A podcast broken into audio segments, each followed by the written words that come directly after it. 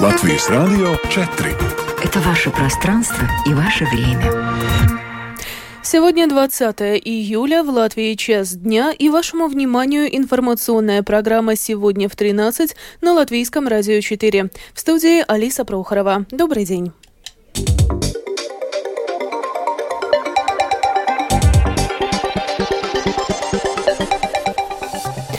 Этом выпуске владельцы предприятия Победа Confectionery включены в черный список. Эксперты обсудили вопрос о ценах на продукты. Продолжатся переговоры прежних партнеров по коалиции в Рижской думе. Владельцам газовых пистолетов придется проходить такие же проверки, как обладателям огнестрельного оружия.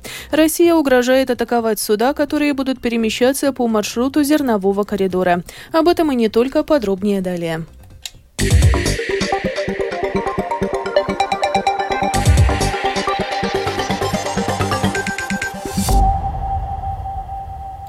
Министр внутренних дел Марис Кучинскис включил трех владельцев зарегистрированной в нашей стране компании Победа Confectionery в список иностранцев, которым запрещен въезд в Латвию. Такое решение было принято из-за выявленных рисков для национальной безопасности. Латвийская фирма имеет отношение к российской кондитерской фабрике «Победа», которая, в свою очередь, оказывает поддержку российским вооруженным силам. Собственники российской кондитерской фабрики «Победа» входят в структуру собственников и латвийской компании Победа Confectionery и не являются гражданами Латвии. Цены на продукты, где скрываются проблемы и чего ожидать в будущем. Данный вопрос сегодня в ходе дискуссии обсудили эксперты и представители отрасли. О том, каковы на их взгляд причины подорожания продуктов питания в нашей стране, расскажет Михаил Никулкин. После начала войны в Украине в прошлом году было оборвано множество логистических цепочек, что привело к шоку на рынке и стремительному росту цен. Но в последние месяцы рост стоимости на продовольствие в стране замедлился. Стоимость отдельных групп товаров даже снизилась. Например, подсолнечное масло по сравнению с прошлым годом подешевело на 47%. Также с наступлением лета упали в цене отдельные сезонные продукты – овощи, фрукты и ягоды. Почему в Латвии вопрос о росте цен на продовольствие является настолько острой проблемой и как обстоят дела в других европейских странах, во время сегодняшней дискуссии рассказала глава Центра содействия развитию сельскохозяйственного рынка Ингуна Гулбе.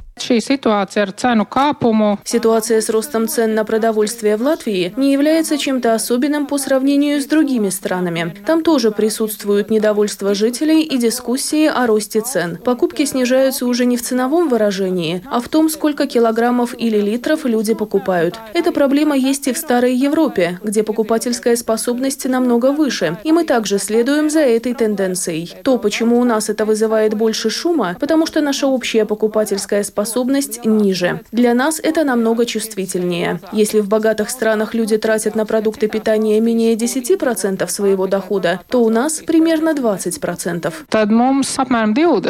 То, как связаны цены на полках магазинов с прибылью производителей, на примере стоимости пачки молока объяснил председатель правления Совета по сотрудничеству сельскохозяйственных организаций Гунтес Гутманис. Гала saimniecības Производитель, владелец молочного хозяйства в итоге получает примерно 25% от той цены на пачку молока, которую вы видите на полках магазинов. Это очень большая разница по сравнению с другими странами Европы. Например, в Германии и Польше конечная сумма, которую получает производитель, близка к 60%. Надо сказать, что в Латвии ситуация отличается тем, что крупным игроком, влияющим на цену той же пачки молока, является государство. Оно забирает 21% от этой суммы себе. Таким образом, в итоге производитель получает менее трети от той цены, что мы видим на готовом продукте.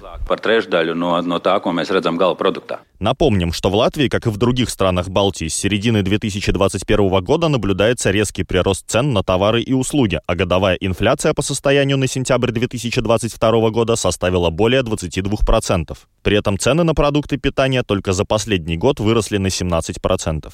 Михаил Никулкин, служба новостей Латвийского радио. В ратуше сегодня продолжатся переговоры прежних партнеров по коалиции в столичной думе, а именно фракции «Нового единства», «За прогрессивные», «Нацблока», «Латвийского объединения регионов» и «Код для Риги». Встреча начнется в 16 часов. Вновь будут обсуждаться возможное сотрудничество после отставки Мартинша Статиса с поста мэра Риги и вопрос о создании новой коалиции. Сегодня в Латвии с официальным визитом находится президент Коста-Рики Родриго Чавес Роблес. Он встретился с главой латвийского государства Эдгаром Ринкевичем и со спикером Сейма Эдвардом Смилтонсом. Как заявил президент Латвии, принимая Родриго Чавеса Роблеса, Латвия высоко ценит твердую позицию Коста-Рики в осуждении неспровоцированного полномасштабного вторжения России в Украину, а также постоянную поддержку Коста-Рика и Украины на международных форумах. С 14 сентября владельцам газовых пистолетов придется проходить такие же проверки, как и обладателям огнестрельного оружия. Об этом напоминает госполиция и просит латвийцев своевременно подготовиться. Кого коснутся установленные законом правила, выясняла Светлана Гинтер.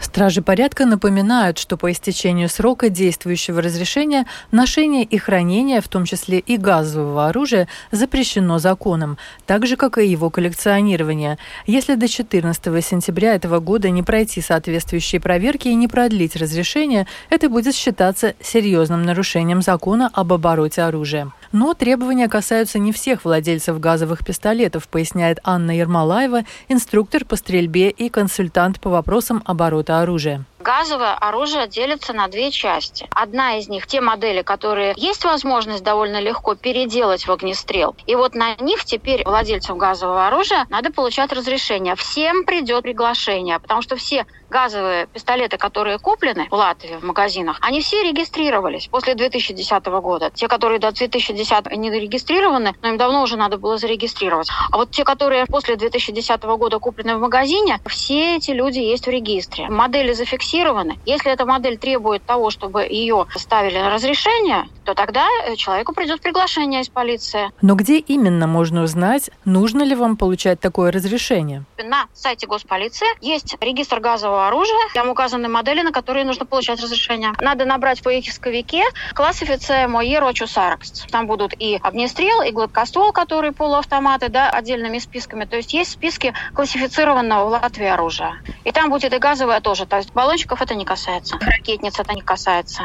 Если вы нашли свое газовое оружие в списке обязательных к разрешению, далее следует действовать так. Надо пройти медкомиссию. Она похожа на то, что для шоферов проходится, получается справка для хранения ношения оружия. Там более углубленная проверка нарколога-психолога, то есть там тесты заполняются, проверяется человек по системе, не было ли у него нарушений. Эта комиссия стоит от 40 евро и выше, в зависимости от того, где человек проходит. Должны быть пройдены курсы первой медицинской помощи. То есть это тоже, если шоферская пройдена или где-то по работе, если человек медик, медик, а доктор, медсестра, и у него это было уже в программе учебного учреждения, тогда ему не нужно. Медики освобождаются, или те, у кого была в программе первая помощь. Всем остальным нужно проходить первую медицинскую помощь. Это стоит в зависимости от того, кто проводит, там цены бывают очень разные, от 40 евро и вперед. Нужно сдать экзамен на знание закона об оружии и умение обращаться, он теоретический, сдается в госполиции, стоит тоже так на вскидку около 70 евро. Образец теста есть на сайте госполиции, то есть тоже выучиться сдать нужно. Проверки обойдутся в 65 5 евро, сообщают в госполиции. Любитель стрельбы Роман ставит под сомнение то, что все владельцы держат газовое оружие легально. Поэтому далеко не всех таких носителей и держателей газовых пистолетов полиция сможет выявить. Кстати, что делать с теми людьми, которые уже купили эти пистолеты? В Максиме они продавались вообще как пневматика. Я купил себе ружье пневматическое, и тут же на полке продавались газовые. По 50-60 латы тогда еще было. Ничего не спрашивали, ни документа, ничего. Переходный период заканчивается 14 сентября. К тому моменту все владельцы определенных типов газовых пистолетов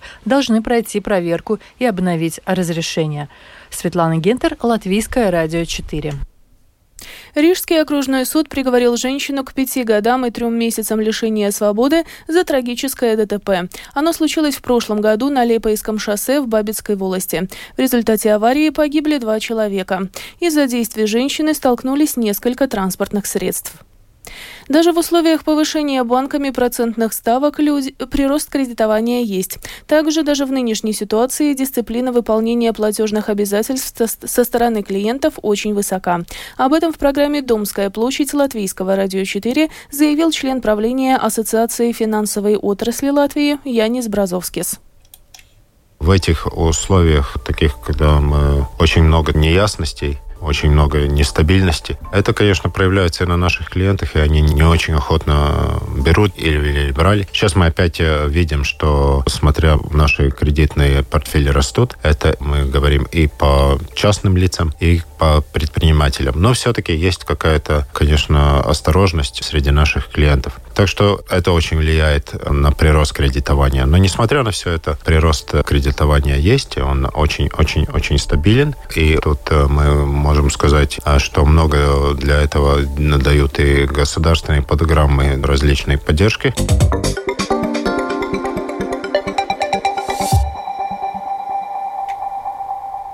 Продолжаем выпуск. Выйдя из зерновой сделки, Россия с сегодняшнего дня угрожает атаковать все суда, которые будут перемещаться по маршруту зернового коридора.